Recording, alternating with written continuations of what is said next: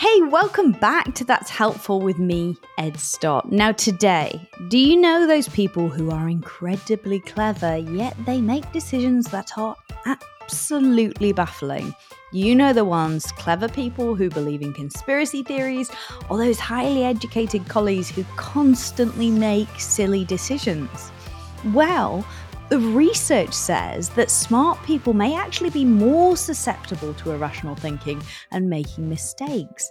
This is called the intelligence trap an award winning science journalist, David Robson, has written a book about it. You might remember him from our previous episodes about the expectation effect. David has the knack of breaking down really complicated science into super interesting, accessible ways. So you're you're really going to enjoy this. So today we're going to talk more about this trap, the famous figures who've fallen foul of it throughout history, and how you and your organization can avoid it. David, thank you so much for coming back. I'm so grateful to you. Thanks for the lovely introduction. And, you know, it's a real pleasure to be chatting about the intelligence trap.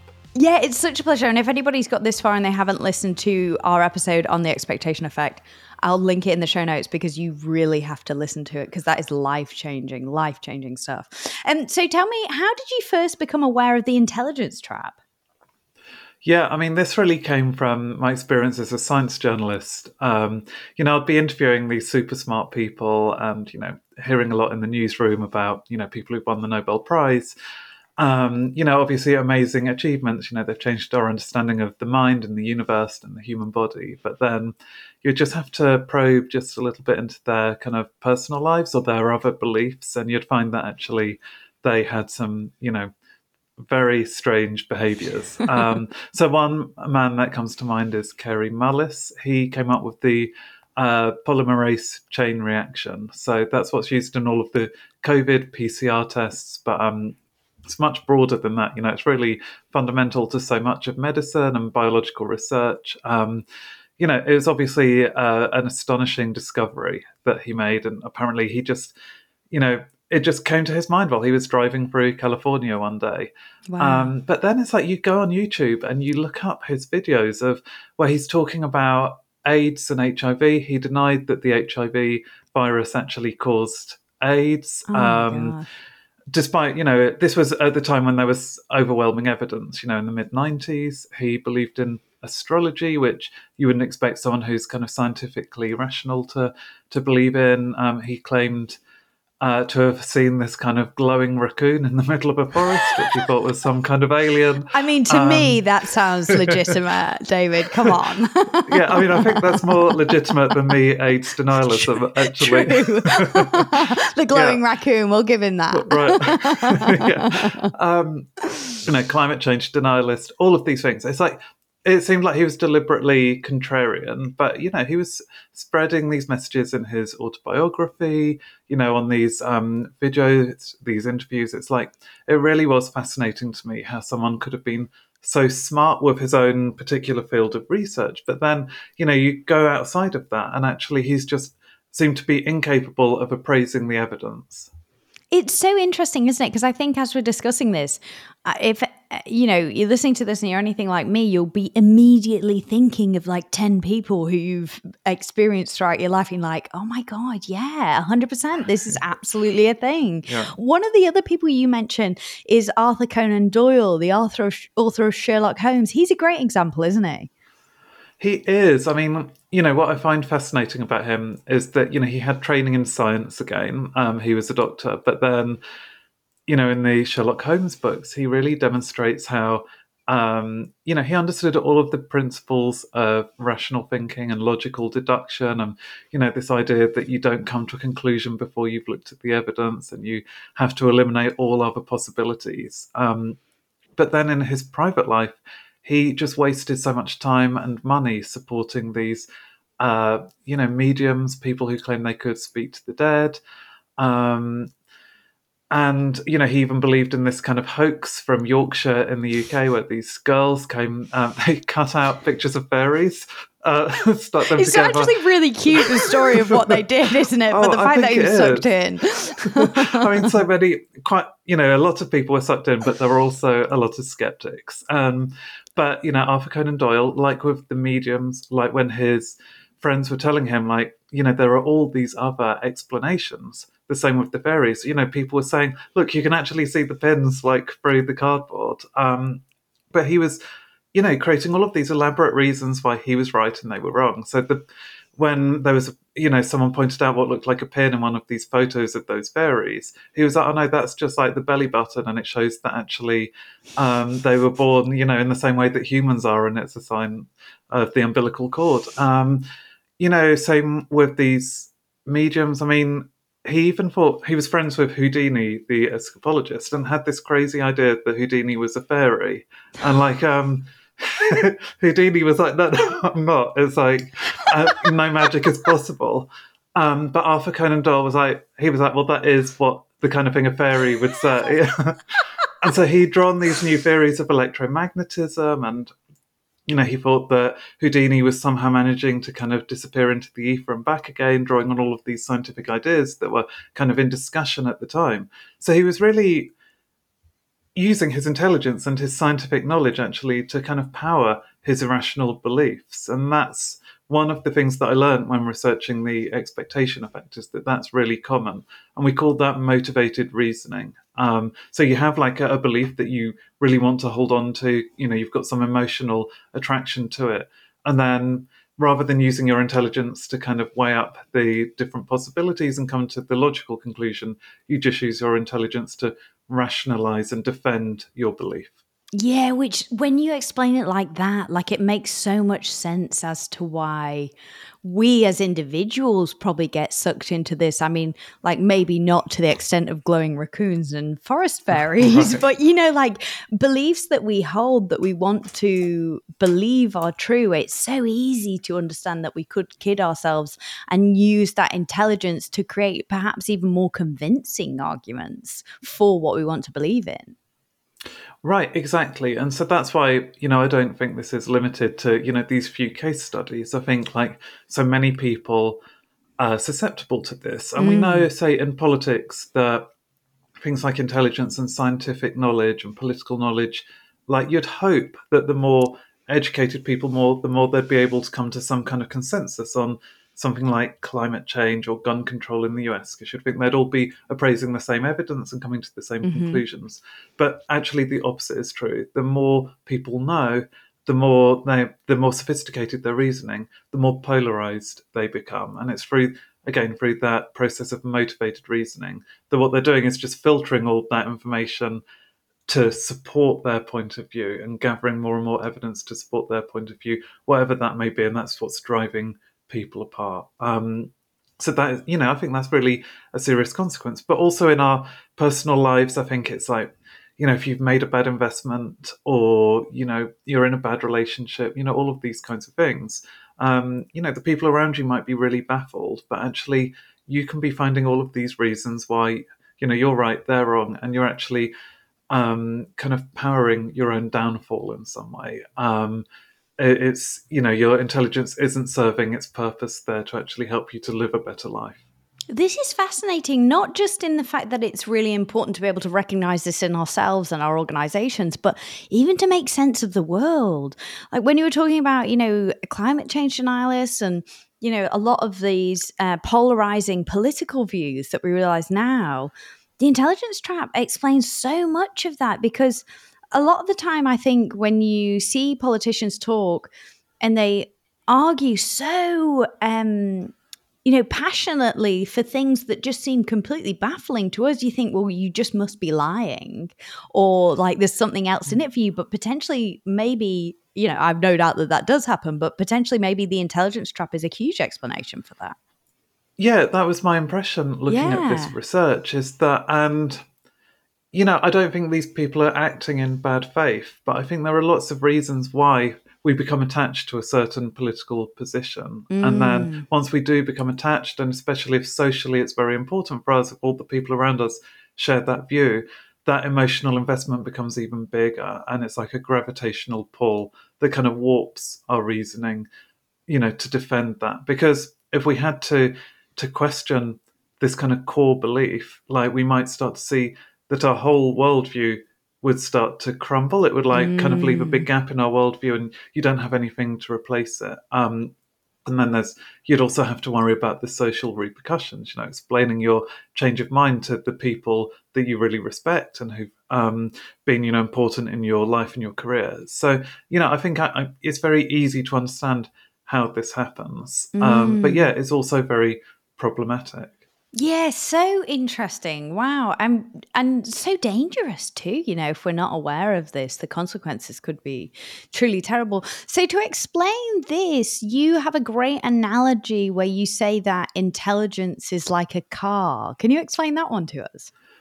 Yeah. Yeah, I mean this just made intuitive sense and we actually see it going back to someone like um Rene Descartes who basically said, yeah, I can't remember the exact words, but he was like um, you know your mental power can um, get you to your destination uh, more quickly, but only if you apply it correctly. Otherwise, it might lead you off course. And that's exactly how I see see intelligence with this car analogy. That intelligence is like the engine. It's you know giving you that kind of raw processing power. Um, and we do know that you know when you measure things like IQ, you know you can see differences in the way the brain is processing information. It seems a bit more efficient. Um, but like that, the way we test intelligence at the moment doesn't actually uh, check whether you're applying that in the best way possible. Mm. You know, these mm. abstract questions that you might have are basically just looking at that efficiency of processing and the kind of abstract reasoning. Um, and so, what I argue is that actually, you know, you don't just have a car with like a really powerful engine, but you also need all of those other things to make sure that you can drive safely. So, you know, good steering, uh, suspension, brakes, um, and you know something like a GPS system to help you to kind of navigate your way around all of the obstacles. Um, uh, and you know that's what we need the equivalent for um, to apply our intelligence correctly. We need um, uh, these other kind of traits and abilities and dispositions that will make sure that um, we don't just go speeding off a cliff with our intelligence, um, believing in something totally irrational, but that we actually uh, can manage to apply it in the wisest way possible. Mm, that absolutely makes sense, and I want to get into some of the um, ways in which we can like check ourselves and our organizations in a little bit. Um, but before we get to that, can you tell me about the research behind the intelligence trap, how it operates, and why it is, uh, you know, such a problem? Yeah, sure. So, I mean, you know, for uh, about a century, almost exactly a century, um, scientists had been you know, measuring intelligence through IQ tests, which are those, you know, uh, they look at things like memory, um, you know, your vocabulary, also your non-verbal reasoning. Um, it's very common, so you might have those uh, kind of almost like equations using shapes, and you have yep, to notice yeah. the kind of pattern. You know, be able to rotate a cube, which shows your kind of spatial reasoning. All of these kinds of things, which um, you know, they we know they measure something important about um, the brain because actually people who score more highly on an IQ test are more likely to do well in education. It's not a perfect correlation by no means. So actually people with lower IQs can do much better academically, you know, if they apply themselves in the right way. But there is a correlation there, and I wouldn't deny that. Um, but they just hadn't looked at things like rationality. So, mm. You know, this is where the research over the last 20 years has really gone. Um, we know from people like Daniel Kahneman that humans are susceptible to all kinds of cognitive biases. Um, that could be something like anchoring, which is where, you know, if you, you're going to buy a house and the estate agent shows you um, a more expensive house to start with, with an astronomical price, um, that kind of anchors your thinking. So you're more likely to make a higher offer for another house that's um, that's you know objectively less expensive. Um, so it's this kind of thing. Um, similarly with framing, um, that's when you can uh, see the same information phrased in two different ways, and it kind of changes the way you perceive it. So the example I think most of us come across is if you see a food that's 95% fat free, it sounds really healthy. Whereas if it said it was 5% fat, you might think twice about eating it. So, you know, we know that humans in general are very susceptible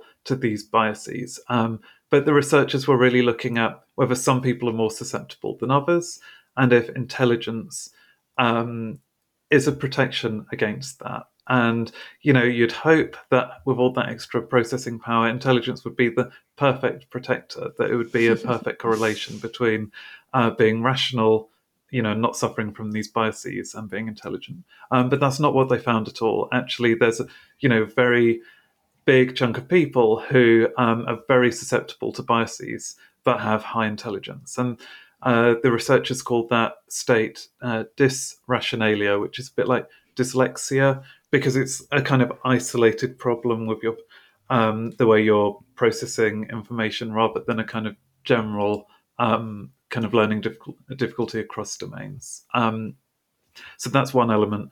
Then there was, you know, like I said, this research on motivated reasoning, which very much had focused on these political issues and conspiracy theories. You know, the idea that uh, Barack Obama was not born in the US, for example. You know, they'd looked at all of these things and they'd found that actually intelligence doesn't protect us against those conspiracy theories, it actually fuels them often. Um, there's also work on uh, this phenomenon called earned dogmatism, which is another aspect of the intelligence trap. And that is kind of an intellectual arrogance. And it's like you reach a certain level mm. of expertise and you you just stop uh, you think you kind of know everything and you so you stop listening to new opinions new information you feel like you've earned the right to have very strong opinions um, and so I think you know we see that in politics a lot. You see it in political pundits. There was Philip Tetlock's famous um, test of political pundits, where he'd asked them to predict you know geopolitical events over years, and some of these people were consist even though they were very well respected they might have columns in newspapers regularly appear on the tv as experts they were consistently um, less accurate than random. So you could have flipped a coin and you'd have got a better result than for these people. Um, and that was because they were so attached to their particular theory that they were applying it to everything and they weren't actually using any of the evidence available to kind of modify and update their ideas. Um, so those are just a few kind of elements of the uh, intelligence trap. Um, uh, but you know, I think together they can really explain so much of what we see around us. So you know, these people that we know, like you mentioned, people like Kary Mullis, Arthur Conan Doyle. You know, um, it, I, I felt like actually the whole world started to make a lot more sense when I came across this research. Yeah, I can. I really get that. You know, when we were talking just before about politics and, you know, some of those extreme views that people can have, it really explains it way more effectively than just going, oh, well, they're just idiots, you know, or, well, exactly. they're just trying to prove a point. You know, it makes way more sense. Yeah. And so in the book, you also talk about dual per- process theory. And that's one of the elements as well that explains the intelligence traps. Can you explain that to us? Oh yeah, so that um, again is kind of uh, Daniel Kahneman kind of used this in his book Thinking Fast and Slow. Um, it actually originated, I think, with the um, this guy Keith Stanovich from Canada, who did a lot of this work on dysrationalia. Um, mm. So you know, the two have basically, I think, um, both inspired each other in lots of different ways. But yeah, this this theory is that we, you know, broadly we have two modes of thinking. There's the kind of fast thinking um, that's very intuitive, emotional, but also prone to bias. And then there's the slow thinking, which is um, more m- methodical, more kind of analytical, deductive, you know, where you're really thinking slowly through a problem and balancing the information. Um, and what we see is that, uh, you know, you'd hope the intelligence would push you in that direction. But the work on dysrationalia really shows us that actually that's not the case at all. You you might apply your academic kind of abstract intelligence, you know, that's measured with an IQ. You might be very good at applying that in the exam hall because you know that's how you have to apply it. But in everyday life, when you're reading your Twitter feed and coming across fake news, you might still go with your intuitive, uh, fast thinking method. So you might just kind of something sounds like it should be right, and then you believe it, you share it, you become invested in that. That's so interesting, isn't it? Because I think we all know those people who are what we would call book smart, but then have no street smarts and who are super gullible and get sucked into all kinds of things. I think that dual hmm. process mm. theory really explains it so well. And the other one that you talk about is the sunk cost fallacy. And we've talked about this on the show before the sunk cost fallacy. But I think this is a really relevant thing for people to be aware of because I've I used to fall foul of this all the time. Can you tell me about the sunk cost fallacy? Yeah, sure. I mean, I find this one really interesting because there's yeah. just um, there's no correlation with in, in, the kind of tests of rationality, no correlation with intelligence at all. Right. So doesn't protect you in any way. And I think, in fact, you know, in certain situations, your intelligence would, by letting you rationalize your thinking, it could actually exaggerate it. Um, but yeah, the sunk cost fallacy is when you you've made some investment in, you know, a new project. It might just be that you spent loads of time or money. Mm-hmm. Um, but it's failing, and you can see that it's gonna keep on failing. Like um, for whatever reason, like it's just it's only going to cost you more and more of your resources that you're never going to get back. Um, mm. You know, the classic example, um, kind of in Europe, was the Concorde project, which was yeah, yeah, massively yeah. expensive but never made a profit. But they just kept on pouring more more money into it. Um, and you know, I can understand that because you don't want to cut your losses, you don't want to admit defeat, but it is irrational because it's actually those resources that you could be saving if you finished the project could be better spent elsewhere. Um, and yeah, people who are highly intelligent, they just don't seem to recognize that any more than someone with a much lower IQ. And like I said, really... actually, I think you could then, if you fell for that motivated reasoning as well, it could actually make you even like more likely to hold on to it in certain personal circumstances. Yeah, I think that's really interesting. And I think um I don't know whether this was something else that you came across, but potentially these people who are um you know so creative in terms of like thinking outside of the box like you th- you thinking about Arthur Conan Doyle and the things that he came up with. They were incredibly uh, bold new ideas and the guy who came up with the covid testing system.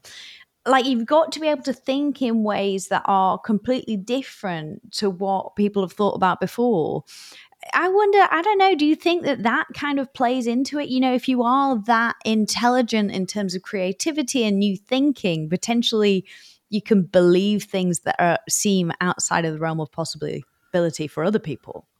Yeah, I do think that is a possibility. Um, and I think that is also like when, because you still have people, you know, I get regular messages from people saying, like, how dare you criticize Kary Mullis? He won a Nobel Prize. And you're saying that.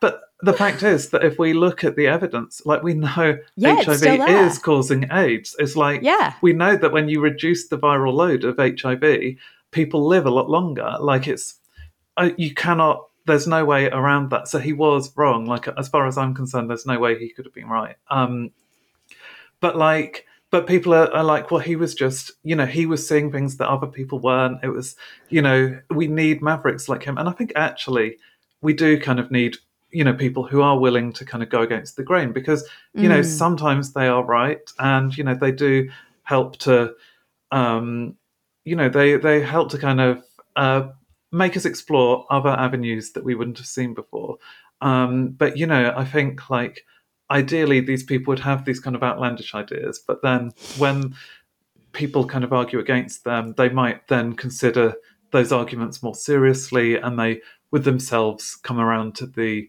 more rational way of, of viewing these situations. So yeah, I think it's you know having um, a kind of left field view of the world is definitely useful, but I think you you have to make sure that um, it doesn't uh, lead you too far astray. There's a, a, kind of phrase that I love, which is that it's important to have an open mind, but not so open that your brain falls out. And I think that's the problem uh, with some of these people that I talk about in my book. Nice. I like that phrase. Check your glowing raccoon at the door. right. Amazing. Yeah. Um, so, you know, clearly this is a huge blind spot for so many people. And I'm sure I've fallen foul of it in the past, though I'm not sure I'm intelligent enough to qualify. So potentially that's one benefit. But how can we start to overcome the intelligence trap? How can we check this in ourselves? Mm. Yeah, I mean, that was what I loved about researching this book is that actually there are loads of ways that you can do that. Um, oh, great. Now, one thing that um, you know that I think is really protective against all of these intelligence traps is um, curiosity. uh, genuine, mm. genuine intellectual curiosity, um, just that love of finding out new information. And what the research shows is, you know, of all of these kind of highly charged political issues, whereas intelligence kind of drives people's thinking apart um, and makes them more polarized, the opposite is true with the um, measures of curiosity. So, just how likely people are to kind of pick up a, sci- a, scientific magazine that's on the table, listen to a scientific podcast, you know, anything like that, you know, and you can ask them direct questionnaires that also measure just how much do you like learning new stuff. Um, mm. And what you find is that when people are more curious, they're less likely to fall for motivated reasoning. And the reason for that is just that they're not so defensive. When they find a fact that kind of contradicts their point of view, they don't have that impulse to immediately discount it because they want to understand it. They want to probe deeper to you know see where that actually fits like where the idea comes from and how it could fit with the other evidence that they know and so that helps them to come to this more you know rational view of the world um, and, you know, curiosity is something that we can all cultivate. I think as adults, we often just don't allow ourselves to be curious enough because we, you know, it's been kind of trained out of us often in education and then in our jobs. You know, you've got other things that are more important than following your interests, but we can just try mm. to make that a bigger part of our lives and our outlook. Um, but there are other kind of simpler techniques too that I find very useful. And one of them is this process called self distancing. Um, and what that does is it just pushes you, it creates um, a bit of detachment from whatever you're considering. So you you still recognize what your emotions are, but they just don't guide you so strongly. It's like weakening the pull on your reasoning. Um, there's lots of ways to do that. If you're thinking about a personal problem, you might imagine um, talking it through with a friend who's facing the same problem. So you might even use the third person language. Like, you know, I might start saying, oh, David, like, you know, you really need to consider this factor. And, you know, just um, it sounds, you know, a bit a bit odd, but actually this is an ancient rhetorical technique that's been used, you know, since the Roman times. And, and what we now know is that it can actually improve your thinking. Um, if you're considering like some kind of political issue, it can also just be useful to, t- to try to take the uh, viewpoint of someone who's you know totally detached from that issue. So in one experiment, they were looking at people's um, reasoning about the U.S. elections, and they asked them to try to consider like what would someone from Australia or Iceland think of that particular. Uh, uh think about these politicians and their policies. And they found that people were more open minded, more willing to kind of consider points of view that they wouldn't have previously. So, again, it was weakening the motivated reasoning. Yeah, there's so much to it, and and the other thing that you talk about is um, mental time travel. I really like this one. Uh, yeah, so you can also, um, I think, in our careers, this can be really useful. Is to kind yeah. of put yourself in the future and imagine yourself looking back, you know, on this kind of problem or crisis or difficult decision that you're uh, considering. So just yeah, imagine like in 10 years time 20 years time like what would i think of this? And I, again mm. that gives you this detachment. It puts the problems in perspective. You know something that seems like a huge crisis might not actually be that important in the grand scheme of things. Or alternatively you might realize that you know this is the decision you really should take but your fear is holding you back. And but when you look back and you know from 20 years hence you're going to regret not having taken that decision. So yeah, again, I find that really useful just to help me to um, see the bigger picture rather than getting bogged down in these details and falling for that emotionally charged, motivated reasoning.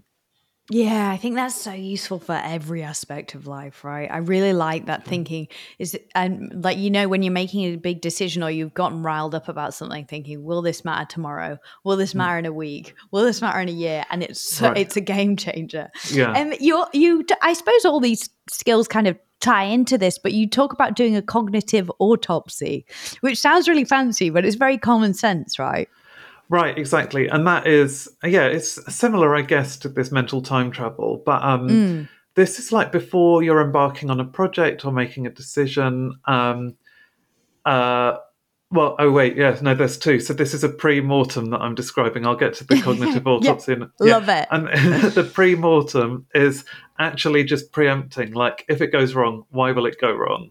Um, again, it's helping to kind of counteract some of those biases. That's is pushing you more towards that um, slow thinking, uh, you know, deductive, analytical way of using your brain. Um, mm. The cognitive autopsy is kind of the opposite. It's like once you've made a mistake, just go through your thinking process and work out like why did I fall for that? So what biases led me to make that decision? Um, and again, I just think that's training you for the future to be more aware of how you might have been led astray by these attractive, intuitive ways of understanding the world that maybe aren't so rational. I guess this is, you know, a lot about um, self reflection, right? Being able to take an analytical look at ourselves and what we do. That is so valuable in combating the intelligence trap. And I think maybe is something that we really lack right now.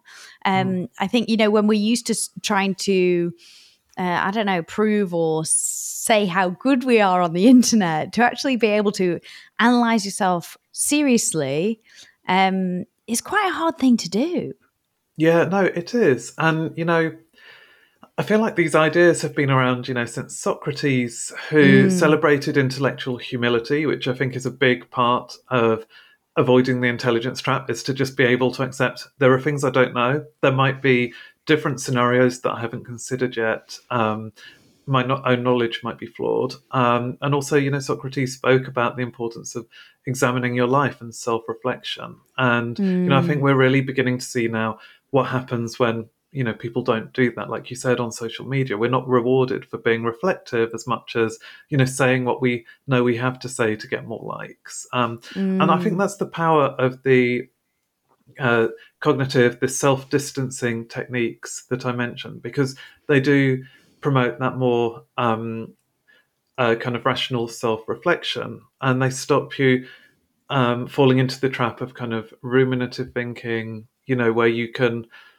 be, you know, we might we might try to self reflect, but actually, all we might do is reinforce our biases. But what self distancing does is it makes sure that doesn't happen because it broadens our perspective and allows us to, you know, pick apart the different elements of our thinking more objectively. Yeah, and I guess, you know, a lot of those tools on the outside, when we first hear them, might seem like um, they're asking us to be really harsh on ourselves.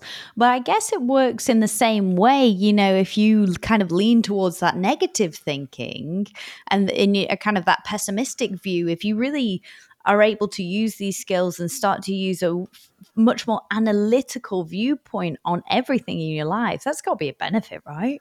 Oh, it is. Yeah, because yeah. actually, you know, the intelligence trap can also make us more fearful, you know, yeah. more cautious needlessly. It can, you know, we can use things like uh, motivated reasoning could also make us um, you know, it could be powering these kind of um, kind of harmful views of ourselves too, yeah. um, and having that detachment is going to help to break that. So yeah, absolutely. And you know, I think it can all be combined with self-compassion. You know, if you're doing like a cognitive autopsy, going through the um, the kind of errors that you made um, in the lead up to a decision, you don't have to be harsh to yourself or punish yourself for that. In fact, I think the opposite should be the case: is that you should be kind to yourself and recognize that actually, you know, these are common reasoning errors that lots of people um, suffer from, but also accepting that you can learn from your mistakes and that you can improve and that actually you know we can all go on that kind of positive learning curve I just love that. I absolutely love that. So we know how to tackle this within ourselves, if we've noticed that this is a problem within our organization, which I guarantee you know of some job that you've worked or some place that has this problem, what do we do about if it's rife in our organization? Yeah, I mean, you know, I worked at the BBC, so I think, like, um, you know, if anyone's watched um, the sitcom W1A, um, which kind of depicted the kind of silly uh, decision making in the BBC, I think they'll understand that. Yeah, I mean, it is, you know, I talk about kind of functional stupidity within an organization. And this is because actually, in the short term, uh, organizational cultures can evolve that discourage cr- uh, critical thinking. They discourage, mm-hmm. um, you know, people asking questions, kind of probing errors, because um, in the short term, that can seem like a waste of time and it can actually uh, be, uh, you know, kind of more productive to just kind of get on with what you're doing without um, without distraction. Um, but then the problem is that you know errors can build up, and what I show in my book is that you know uh, common biases become rife within the organizations to the point that you have uh, disasters like Deepwater Horizon or the fall mm. of Enron or the Challenger disaster um, with NASA. So you know we really um, it really should be like within an organization's interest to actually um, promote more open-minded, uh, logical, deductive thinking within the organizations. And I think you know one of the things they can do with that is to reward whistleblowers. Um, that we actually need people who are going to raise really difficult questions about the way we're operating, and they should be yeah. taken seriously rather than being ignored or even punished in some cases. You know, so that is one thing that we have to do. We have to, and we have to avoid that. Um, uh, you know that kind of philosophy of bring me solutions not problems uh, kind of overly positive corporate cultures um, because actually you know often there aren't going to be immediate solutions. That's something that you have to work with um, work uh, together to achieve um, but someone you know raising the problem that should be encouraged um, so yeah these are all things that we can do um, i think within organizations to to encourage this um, just more generally in our own careers, I think always kind of looking beyond your own expertise can be useful and getting the uh, viewpoints of other people who maybe don't work directly in your field. Because often that, you know, people on the outside, you know, they're not so entrenched in the, the ways that you're operating. They might be able to see these errors that you're completely blind to. Yeah, I think that is absolutely true. And the the one of the things that you suggest if we're not like the boss or we're not high up in the organization and we don't feel like we have a huge ability to change is just to start operating in this way ourselves and it it kind of is contagious, right? Right, exactly. Yeah, I think that's especially something like humility, um, showing intellectual yeah. humility, admitting your own mistakes. Um, you know, once one person in a team has been able to do that, I think it does give other people the courage to be similarly humble. And that's what you want to avoid the intelligence trap is for everyone to be able to um, open up about the their kind of limitations rather than kind of having this bluster and trying to prove their intelligence all the time and cover up their errors. So, uh, yeah, I definitely feel very strongly that for anyone in an organization that's important. But, you know, especially like we should really be looking at that you know, from from the people at the top. So if you're even if you're managing a small team, I think it's really useful for you to be to be able to show your humility to encourage the people below you to do the same. Yeah, I love that. And we had um, Dr. Daryl Van Tongeren, who's like the leading expert in radical humility, on. And that's mm. exactly what he said. He said, just start. And he also said that it transforms every relationship in your life and it will be absolutely revolutionary. I'll also link that in the show notes so you can go mm. back and have a listen to that. Um, is there anything else that we should know?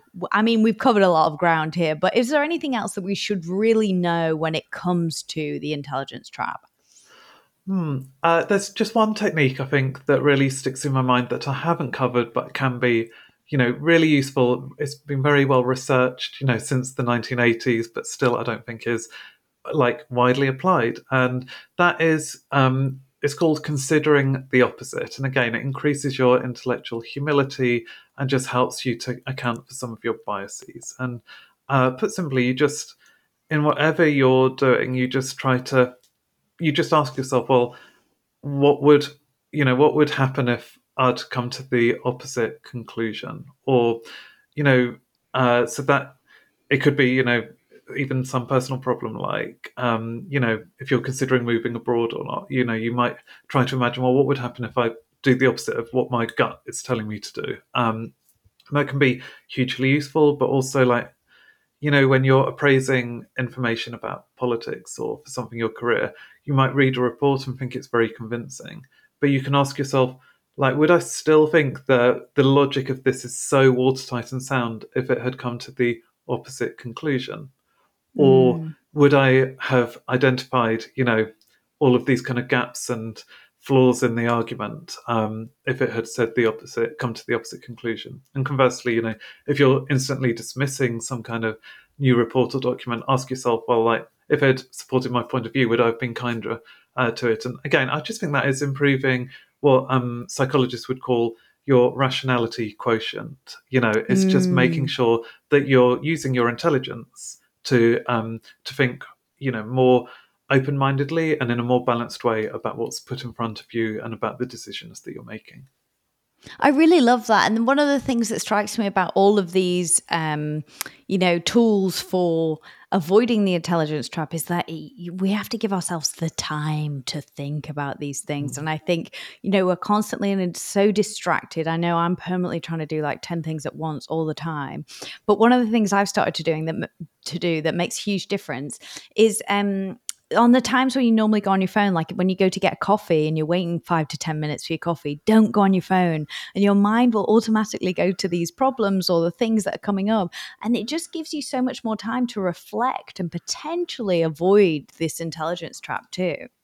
Yeah, absolutely. And I think just kind of using slight delaying tactics, you know, in all of your decisions can be really useful. You know, if you're taking on a new work project, just, well, if someone's asked you to take on a new a work project, rather than giving an immediate answer, just say, can I think about it and get back to you tomorrow? And that will stop yeah. you going like with your impulsive decision and just help you to get that distance that you need. So, yeah, I really think that's essential uh, just like you said, to give us time to employ that kind of slower means of thinking about it, different issues.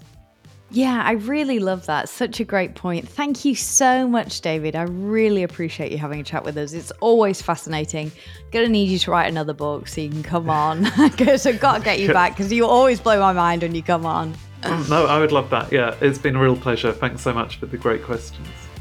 Amazing. Thank you so much. David Robson is an award winning science journalist, and his book is called The Intelligence Trap Why Smart People Make Dumb Mistakes. I will link it in the show notes as always, and I'll also link the episode to uh, David's other episode that he did with us about the expectation effect, which is mind blowingly cool.